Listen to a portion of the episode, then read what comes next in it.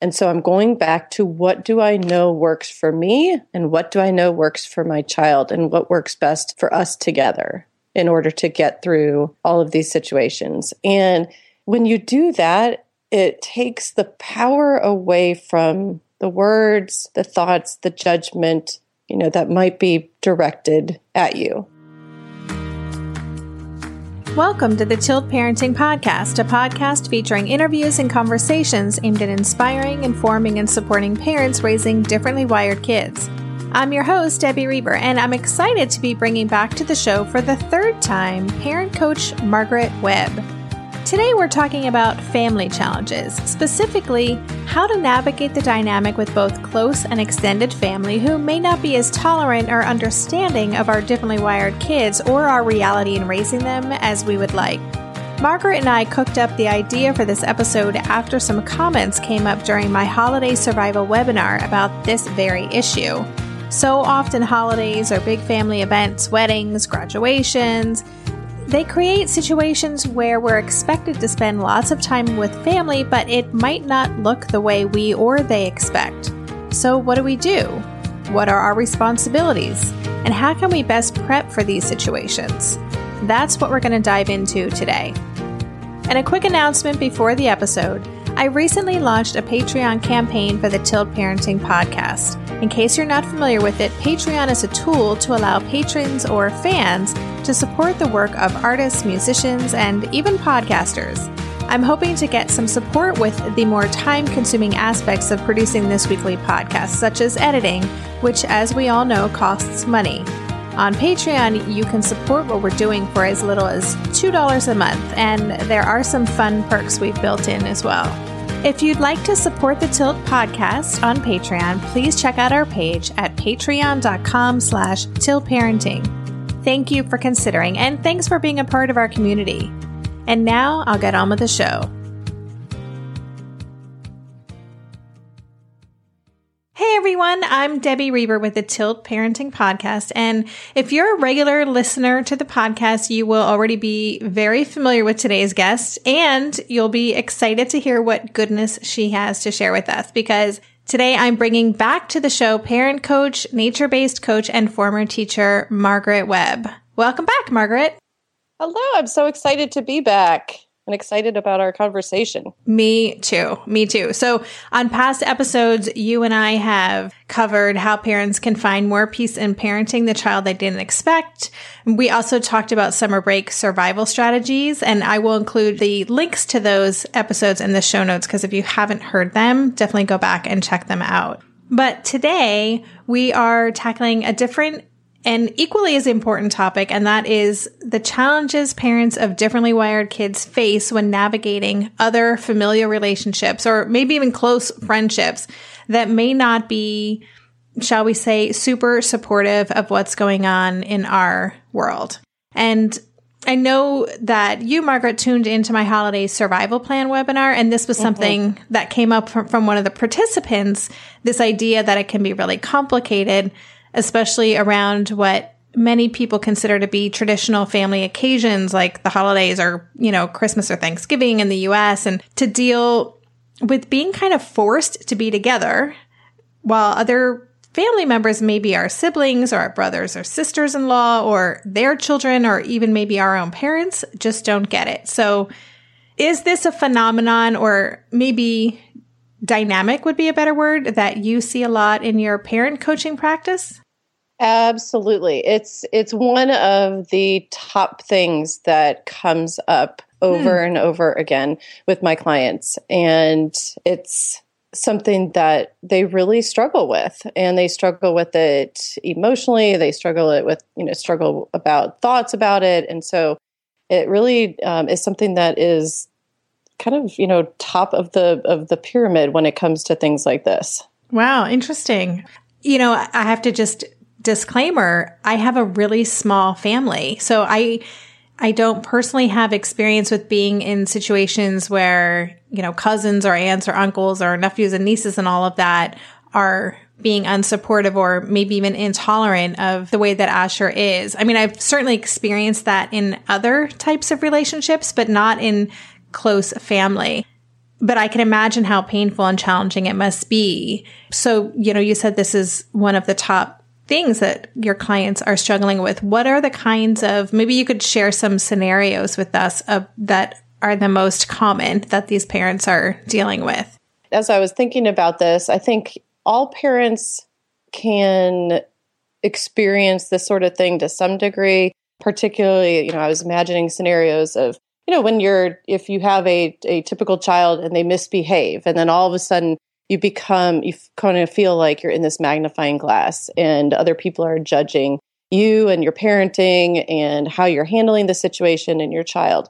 And I think that what ends up happening is with parents of kids who are differently wired, we're already feeling like we we enter into a lot of these situations feeling like we're in the magnifying mm. glass mm. where other people are judging us and it can kind of magnify the the differences that our children have and especially when they're right next to peers or cousins who are around the same age and and it can kind of bring up all sorts of you know their their own stuff and then to be with other people who might make comments. And so, you know, I think of a lot of I, I try to generalize some of the comments and and um, I called them shoulding comments. And when other people are shoulding on you or your child, and it's examples like, you know, oh, like your child should just do blah, blah, blah, whatever it is you know, and it, it could be just an offhand comment of like food has always been an issue for us. We have somebody who has a lot of sensory issues around food, and we've come a long way, but there's certainly been occasions where it's, oh, well, he should just eat this. You know, when my kids were little, they ate what I put out in front of, you know, in front of them. And if that were my child, I would dot, dot, dot, whatever mm-hmm. that would be. And so it's it's being kind of on the lookout for those kinds of phrases that are kind of the trigger phrases of when you notice that either if you're the parent and somebody is shoulding on you, telling you what you should do or what your child should do or what they should be doing, you know, those are the those are kind of the not even kind of those are the the times when it's like okay that can activate feelings of being judged or inadequacy, feeling like you're not doing enough, which then lead to feelings of anger and frustration and sadness and grief. You know, just because you're you're in a you know you've you've gone to an occasion expecting to have a good time and all of a sudden it's it's shifted into all of these things that as we know we can't control other people. We certainly can't control the the development of our children or, or who they are and who they're meant to be in this world. Right. So a couple of things. One is that in those situations where you have this expectation of this is supposed to be a festive time or a happy time, or we ha- have our own expectations around celebrations and special events, it, those shoulding interactions can probably hit especially hard. And yeah, that unsolicited advice factor, it's so interesting. I mean, no one wants unsolicited advice, but I have seen that in families, for some reason, people feel freer to share their opinions or give their advice. Like they have this inherent right to do it. So as opposed to feeling safer in a family situation or even more accepted, that might be an even less safe place. You know, these parents are feeling more judged. Would you say that's true?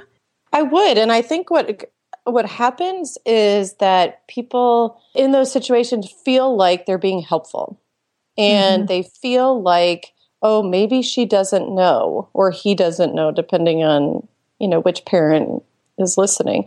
Maybe I, you know, I should share about what worked for me or, or whatever. And so I feel like it all stems from a place of either a desire to be helpful that kind of has gone awry and and fear and not necessarily being educated on things. And so the the desire to be helpful is you know oh i i see something that looks a little bit different and so i'm going to tap into what i know. And it's almost like this algorithm of okay see something different what do i know? And oh maybe she doesn't know and so i will tell her. And I think a lot of it is not even in their awareness, you know, which also brings in this whole like, okay, you know, you're supposed to be my supportive people.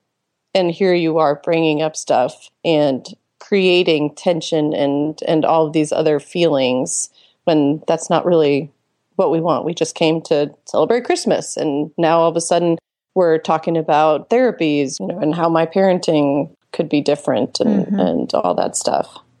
Well, you mentioned that, you know, you said this stems from two places, one being a desire to help, but the other you said was fear. Can you say more about that?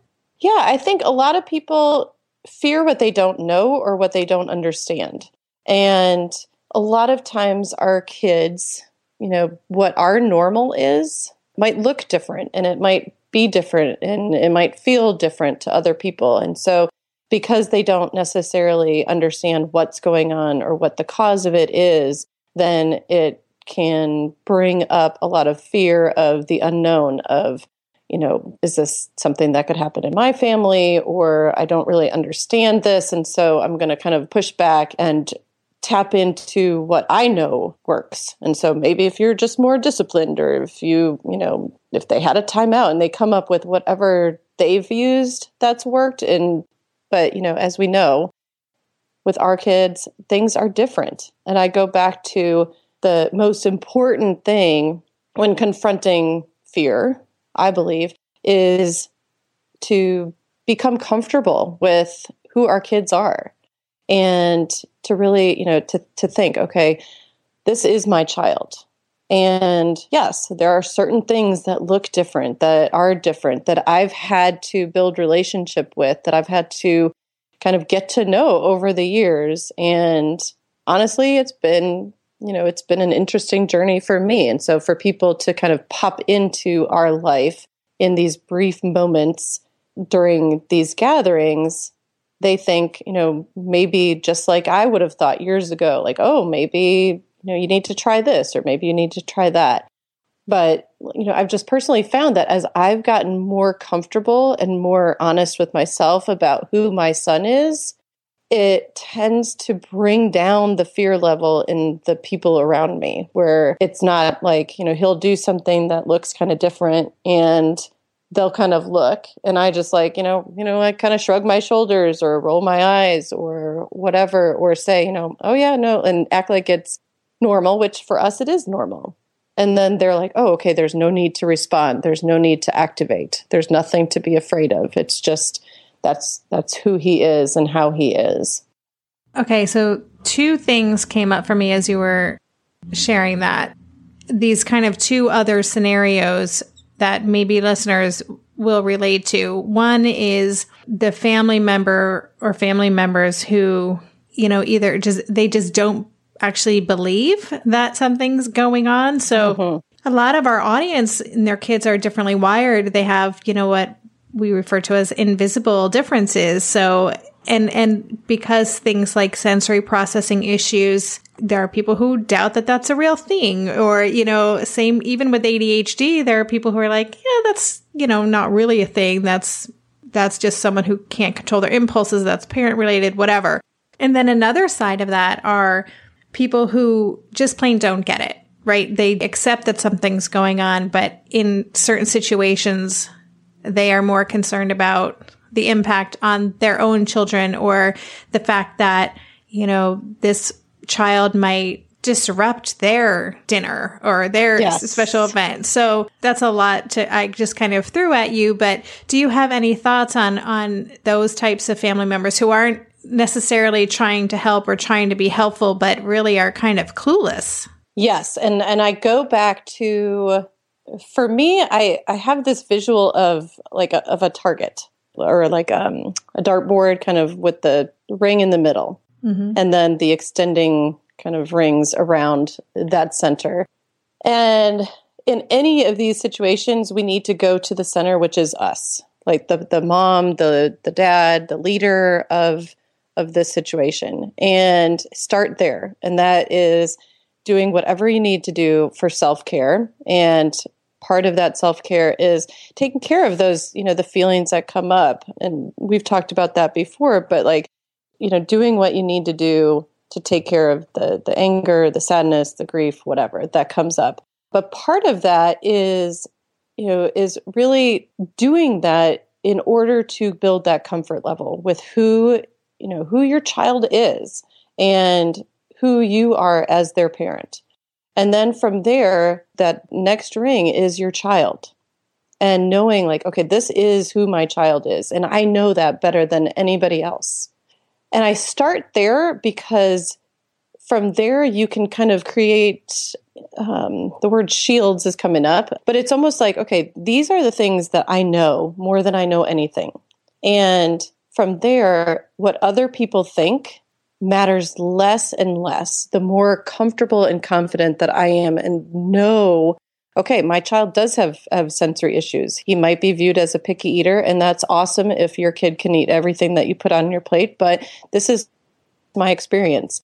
With people like that, I've learned to kind of plan ahead and think, okay, these are the comments that might happen or that typically come up and it's almost, I mean, you could almost write a book with these typical comments of, well, when my kids were little, I just put this in front of them and they ate it.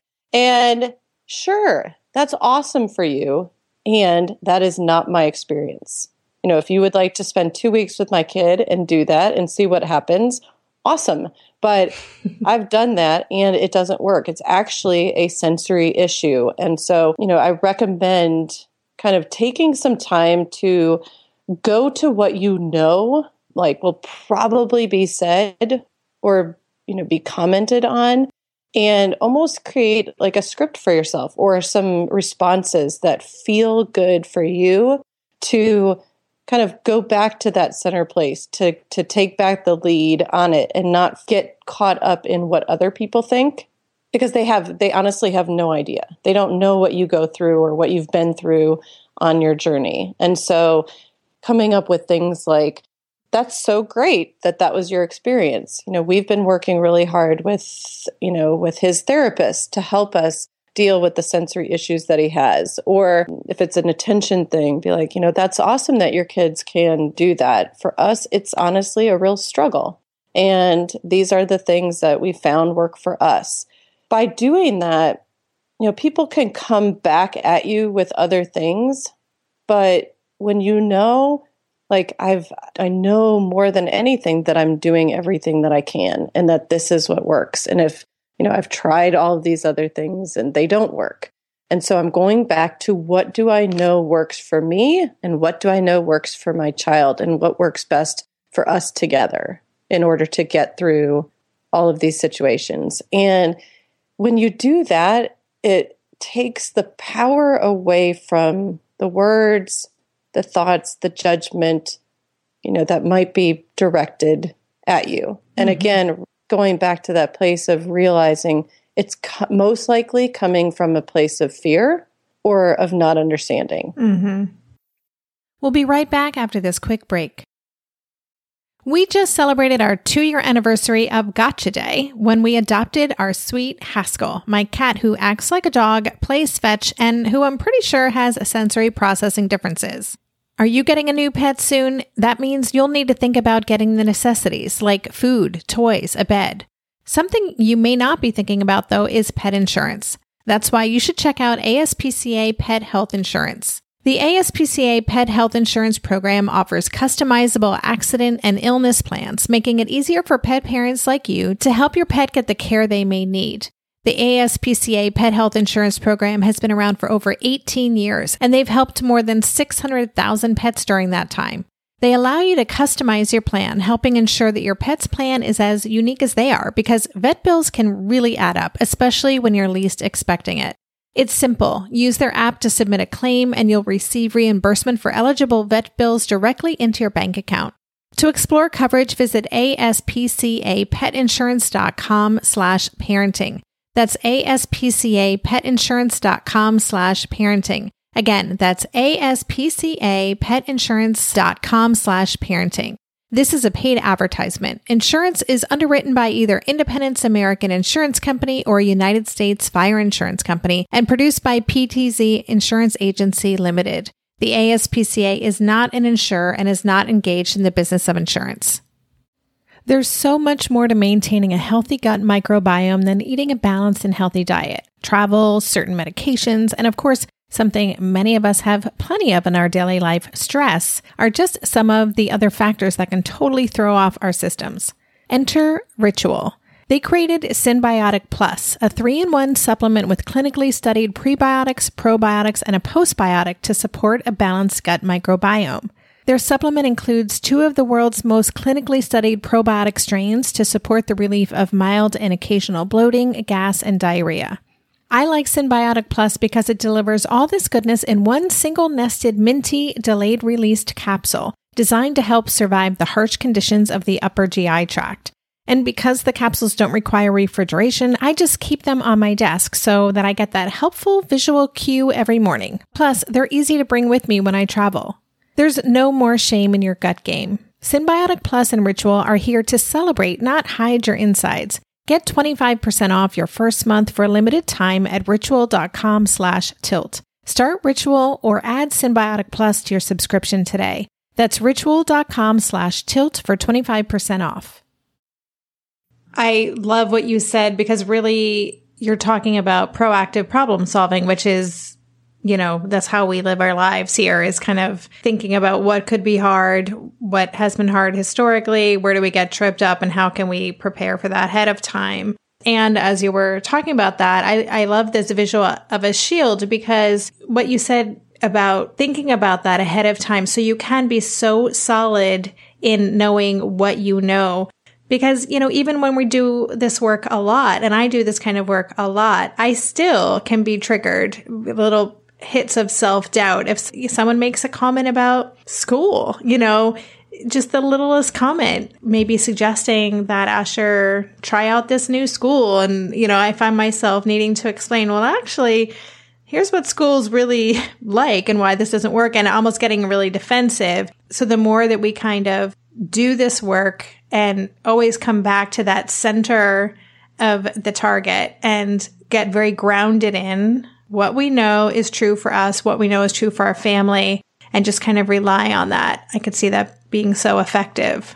Absolutely. And one of the things that I noticed throughout the years is to be mindful of the amount of time and energy that I'm giving to these other people. Mm-hmm.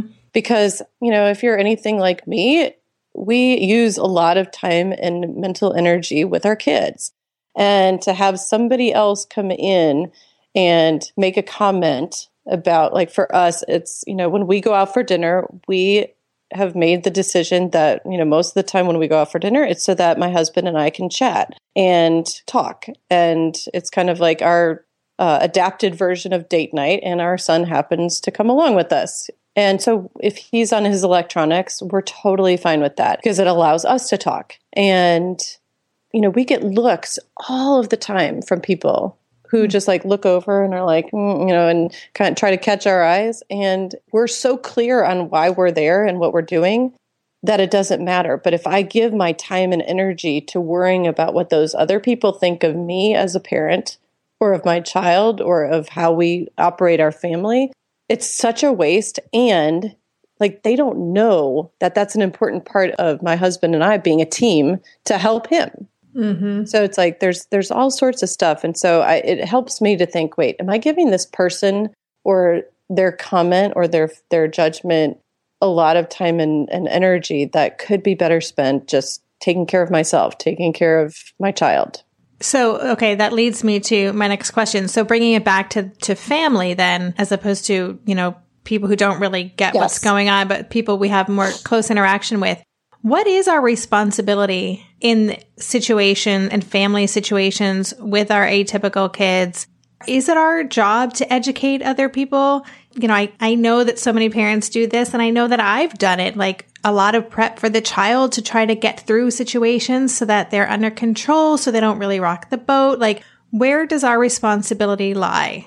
You know, I, I go back to our responsibility lies with ourselves and our children. And then from there, if you have, you know, if you know that a, you know, a certain family member does something in a certain way, and it historically creates problems or if you know just if you know that there's like regular triggers thinking about those and then okay what would be helpful information for them to know like if food and i keep going back to food because it's such a that's something that comes up over and over again because Absolutely. people love to talk about you know a lot of us have eaters who have sensory stuff and so that is a typical thing but if you know that that's a common thing you know maybe send an email or have a conversation with the host and say, you know what, I'm so excited, you know, to to be coming to whatever and to be eating your food. And I also know that sometimes, you know, eating out or eating different food, even if it's food that he's familiar with, it might smell a little bit different, or because of the situation, he might not eat it. So would it be okay if I just brought like some snacks or something, or if I took care of this? and meant kind of preparing yourself and saying, okay, I'm going to bring this food and making a rule saying, okay, you don't have to eat the food, but you know, we're going to at this point in time, we're going to sit down, we're going to sit and, and tapping into what you know works for your kid. So if sitting for long periods of time is a struggle, maybe saying, okay, you're going to sit for five minutes at the dinner table. And you don't have to eat anything, but we're going to set a timer and you're going to sit. And then after that five minutes, you know and and letting the host or letting you know your sibling or whoever is hosting the thing know and say hey this is what we've agreed to. Is this something that you can work with?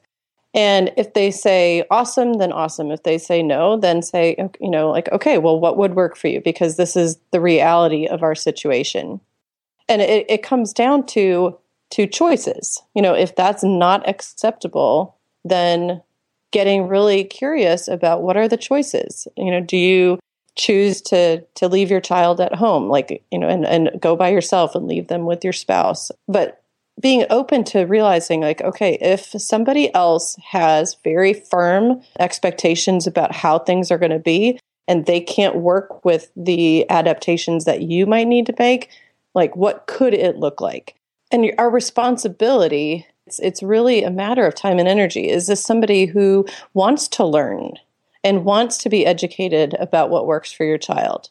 Or are they somebody where it's like their way or no way? Mm-hmm. And from there, deciding, okay, do they deserve my time and energy? I've already spent time and energy trying to explain this, and they're not able to get it. So then from there, what do I choose? Do I choose to continue putting myself and my child in that situation, or do I choose something different? Right.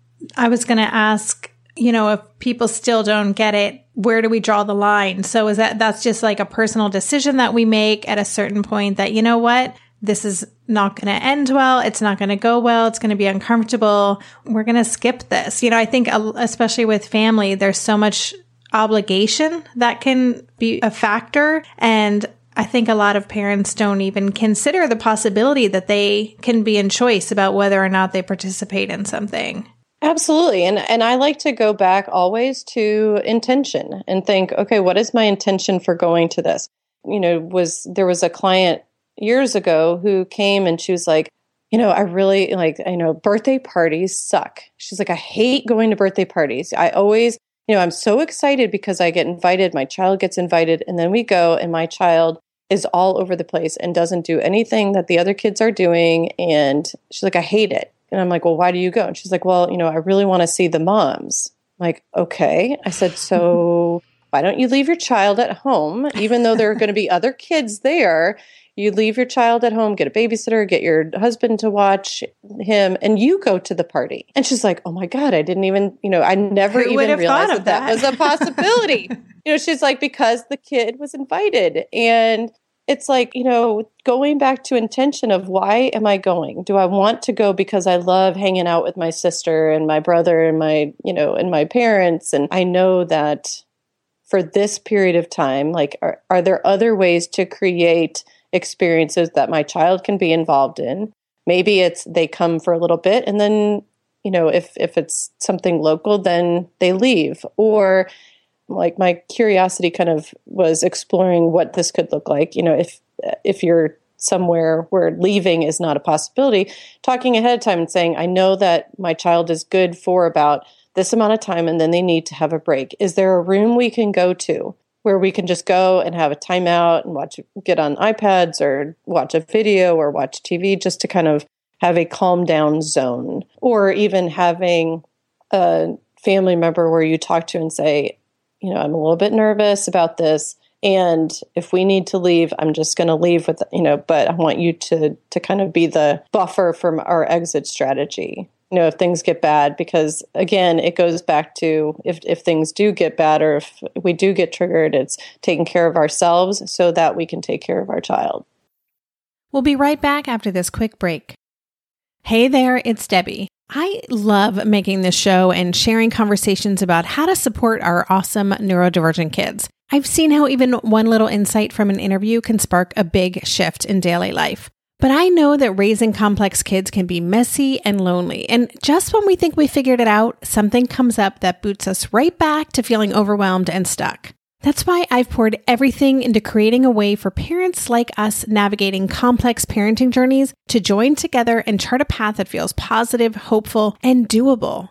It's the brand new Differently Wired Club experience. In the club, you'll get personal support from me and other seasoned parent coaches, six live calls every month where you can connect and get your personal questions answered, the opportunity to learn directly from authors and experts like I have on this show, monthly themes for getting specific and tactical, an exclusive private podcast feed, and the best, most generous community of parents. Seriously, these folks show up for themselves and each other, and that right there is really everything because it's a daily reminder that we're not alone. Our kids aren't broken, and we have totally got this. The recently rebooted Differently Wired Club is on a brand new platform with its very own iOS and Android app. It is such a great space. However, you learn, whatever your style, no matter the ages, genders, and neurodivergent profile of your children, the Differently Wired Club can help you cultivate the positive shifts you're hoping for. Join us today by going to tiltparenting.com slash club. That's tiltparenting.com slash club.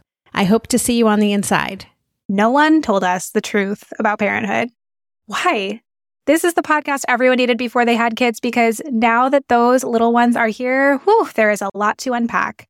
I'm Rachel Shepardota, and I am your host for the podcast No One Told Us, where we tell the truth about parenting and let you in on all the stuff you really should have known about before having kids. I am the founder of Hey Sleepy Baby, but this podcast is so much more than sleep. We'll be diving into all the topics that you really care about and need to know while you do your best job raising those adorable tidy humans.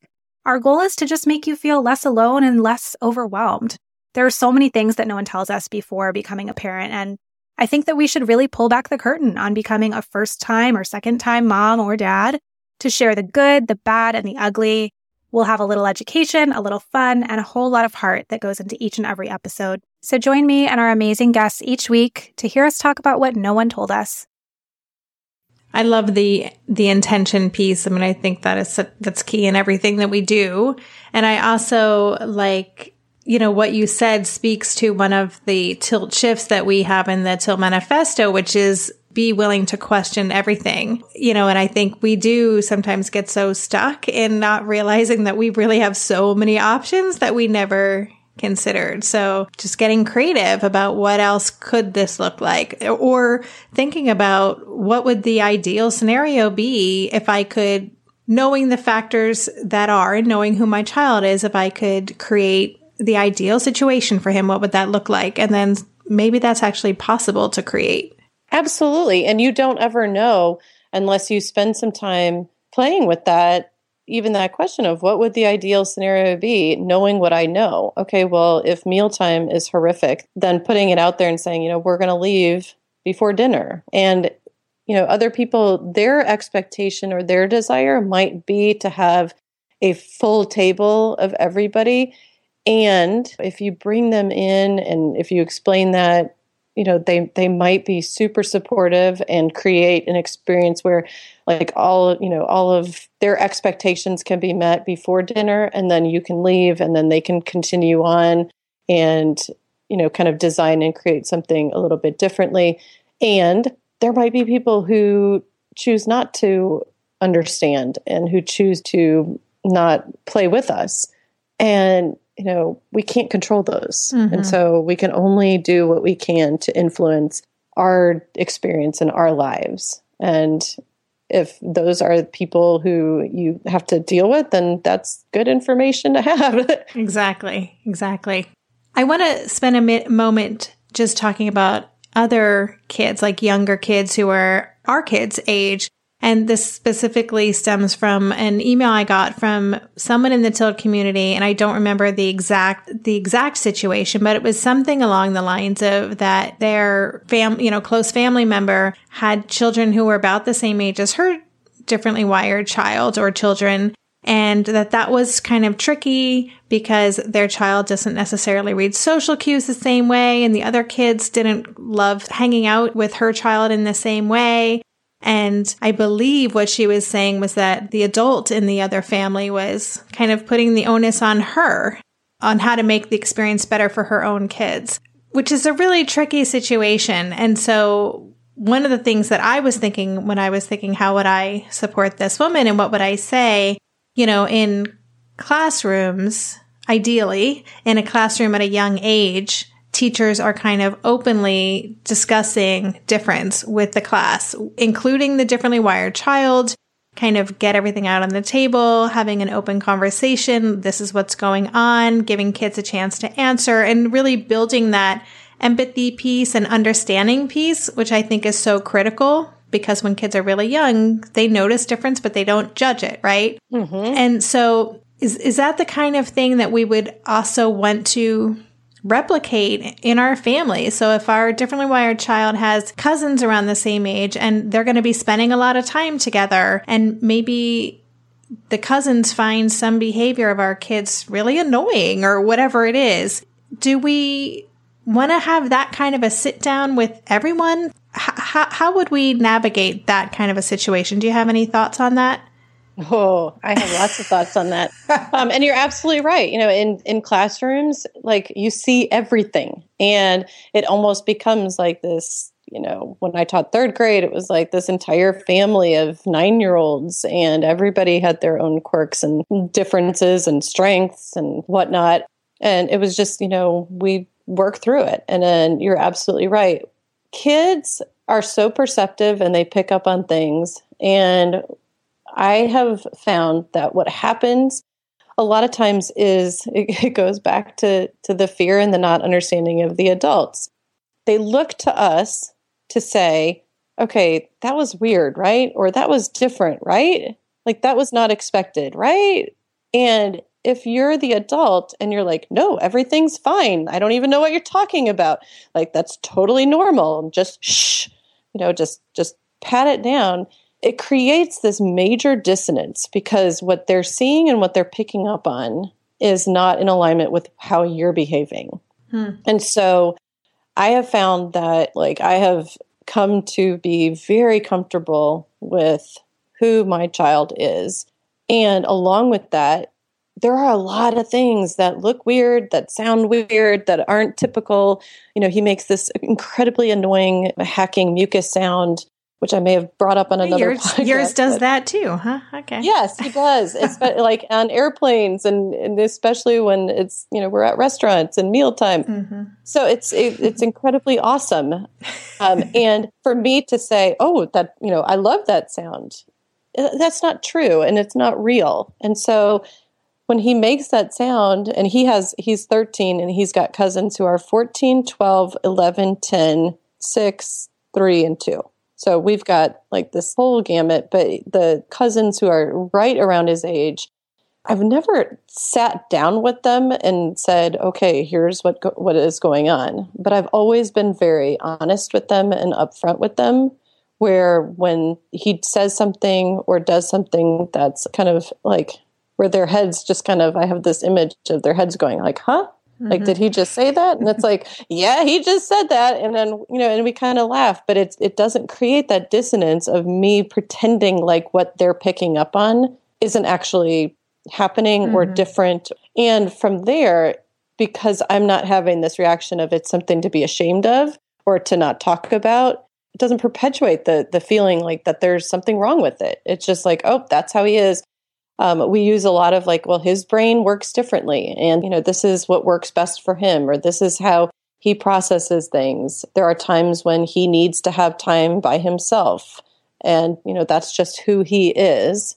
And being kind of explicit about that where yeah no i know it might look different but this is what he loves to do. He loves to videotape drives and he loves to have have this and you know there are things you love to do yeah, and I it makes total sense that it really is the parents or the adults that are setting the tone because they are looking for us for guidance and we're modeling constantly, right? Whether we know it or not, how difference is perceived in everything that we do and say. And some things are and sometimes, you know, things are like that's that go, it goes back to like I wrote down like the truth, you know, truth and it's like going back to the the truth, the of sometimes things do look different and do look weird and do look, you know, unexpected.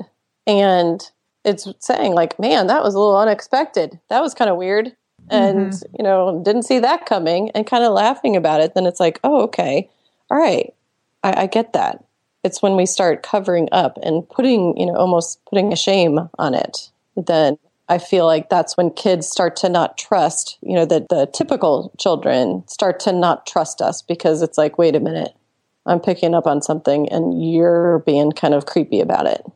So, okay, I would love to know. We've covered so much here, and I know there's much more that we could talk about here. Do you have any kind of top, I don't know, strategies or takeaways, steps, you know, for parents who are in this situation where they're dealing with a challenging or unsupportive relationship with another family me- member that they really are kind of forced to or, or, or it's inevitable that they'll be interacting with them on a regular basis. Do you yes. have any, I don't know. Yes. Yes. Right, yes bring it on. So the first thing is and you know and my husband do and i do this all the time. And if you don't have a partner find somebody who is on your team and is supportive and where you can talk through things.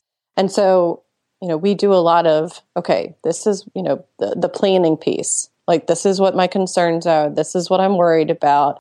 Putting it out on the table just like you said earlier just putting it in front of us so that we can really kind of go into things as a team and making a plan.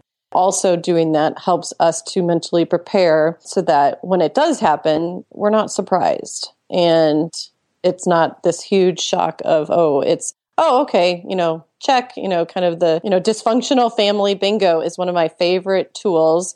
And we can put the link to that on um, as part of this. But it's, you know, just so often we already know how people are going to be and and what they're going to do and what they're going to say and we act surprised when they do it. So dysfunctional family bingo is putting it all out there and saying okay this is what i know typically happens. And we do this for our, our son too. It's not just like other people. It's like okay he's going to make that hacking noise. Okay, like you know in the most inopportune time check. All right bingo. You know we got that. Do you have prizes for this bingo game? You know we don't have prizes. It's almost like prize enough when it happens. And it's like you know we're so proud of ourselves that we foresaw it and and knew that it was going to happen. And it, it takes the sting out of it. So no. But but mm-hmm. you know mm-hmm. prizes might might make it fun. So having that plan and you know just putting it out there. And then deep breaths. Like it sounds so mean, it's just it sounds so like simple, but in the moment, you know, the the fastest and the best way for me to really kind of get back to to what I know is taking a deep breath. And sometimes that's like standing in front of somebody who's saying something that's not very nice or kind or is making a shoulding statement that you know makes me feel judged but taking that deep breath and just getting perspective on the situation. I love your your deep breaths. I mean, I we've talked about them before and I'm sure I have mentioned the magic of you sharing that tool with me on many a podcast. Another great reminder. It's so powerful and so simple. Yes. And then the last thing is just remembering that as much as you might want to change or educate or convince somebody about something, that's not in your control. Mm. So, you know, as part of that deep breath is the acceptance of, okay, you know, this person is who they are, and I can't change that. And I can send them, you know, I can send them love and compassion and, and whatever. And like I can do something about my future engagements with that person. Yeah, I mean, that's obviously a source of so much of the pain is this is something else we talked about in that first episode is arguing against reality. Yes. Very painful place to be. Absolutely. And so it's the more you can take that deep breath and see like oh get that perspective of oh this person just you know they're just afraid or they don't know mm-hmm. and they want to control the situation and you know almost kind of laughing at the fact that like there are so many times i would love to control my situation and part of the reason i think i have my son in my life is to teach me i'm not in control yeah none of us are no we just get more present reminders of that yes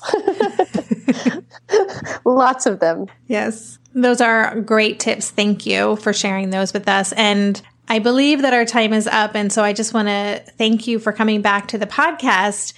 Just so you know, that very first episode you and I recorded together on parenting the child we didn't expect is still the most popular episode of, that I've done to date. So again, if you're new to the Tilt Parenting podcast, definitely go back and have a listen to that one. It's at tiltparenting.com slash session one. It's the very first one. But before we go, can you just take a moment to share with us the best way for parents to get in touch with you and learn more about your work and your tools? Absolutely, and I've I'm I love being here and love all of our conversations, and so I'm just very very grateful for that. And if people want to reach out to me directly, my email address is Margaret at sagefireinstitute.com. That's S A G E F I R E dot com. Or check out my website at www.margaretwebblifecoach.com and I try to keep that current with all of the different things that I've got going on. Excellent. And I will, for listeners, as always, include links to where you can reach Margaret and then also kind of highlight some things that we talked about today in the show notes for the episode. So thank you so much, Margaret, for spending time with us today. And we look forward to having you back on in the future. Thank you.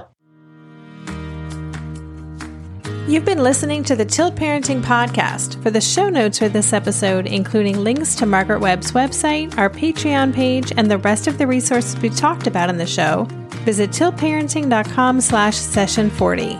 If you like what you heard on today's episode and you haven't already done so, we invite you to subscribe to the podcast on iTunes or leave a rating or review. Both of these things help our podcast get more visibility. And lastly, if you're not already signed up for our newsletter, please join our online community. I send out short weekly updates with links to new content on the Tilt website, articles, and resources just for you.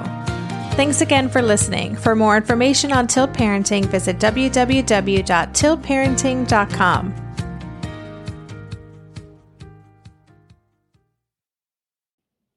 Feel like you're the martyr in your family? You're not alone. Hey, this is Joanne and Brie, and we're from the No Guilt Mom podcast. Brie, we talk to a lot of moms. Yeah, we sure do. And if you're a mom who has a to-do list that is so massive that you get overwhelmed and you shut down, or if you fall into the habit of doing everything for everyone and don't know how to change it, we can help you become a no guilt mom. We're going to take you from family martyr to family model. That's role model, so that you role model the behavior that you want to see out of your kids. You're going to go from being tired and overwhelmed to energized and guilt free. Every week, you'll get actionable strategies that you can implement right away from the experts that we interview and from us. We also have a whole lot of fun, so check out the No Guilt Mom podcast everywhere you listen to your favorite shows.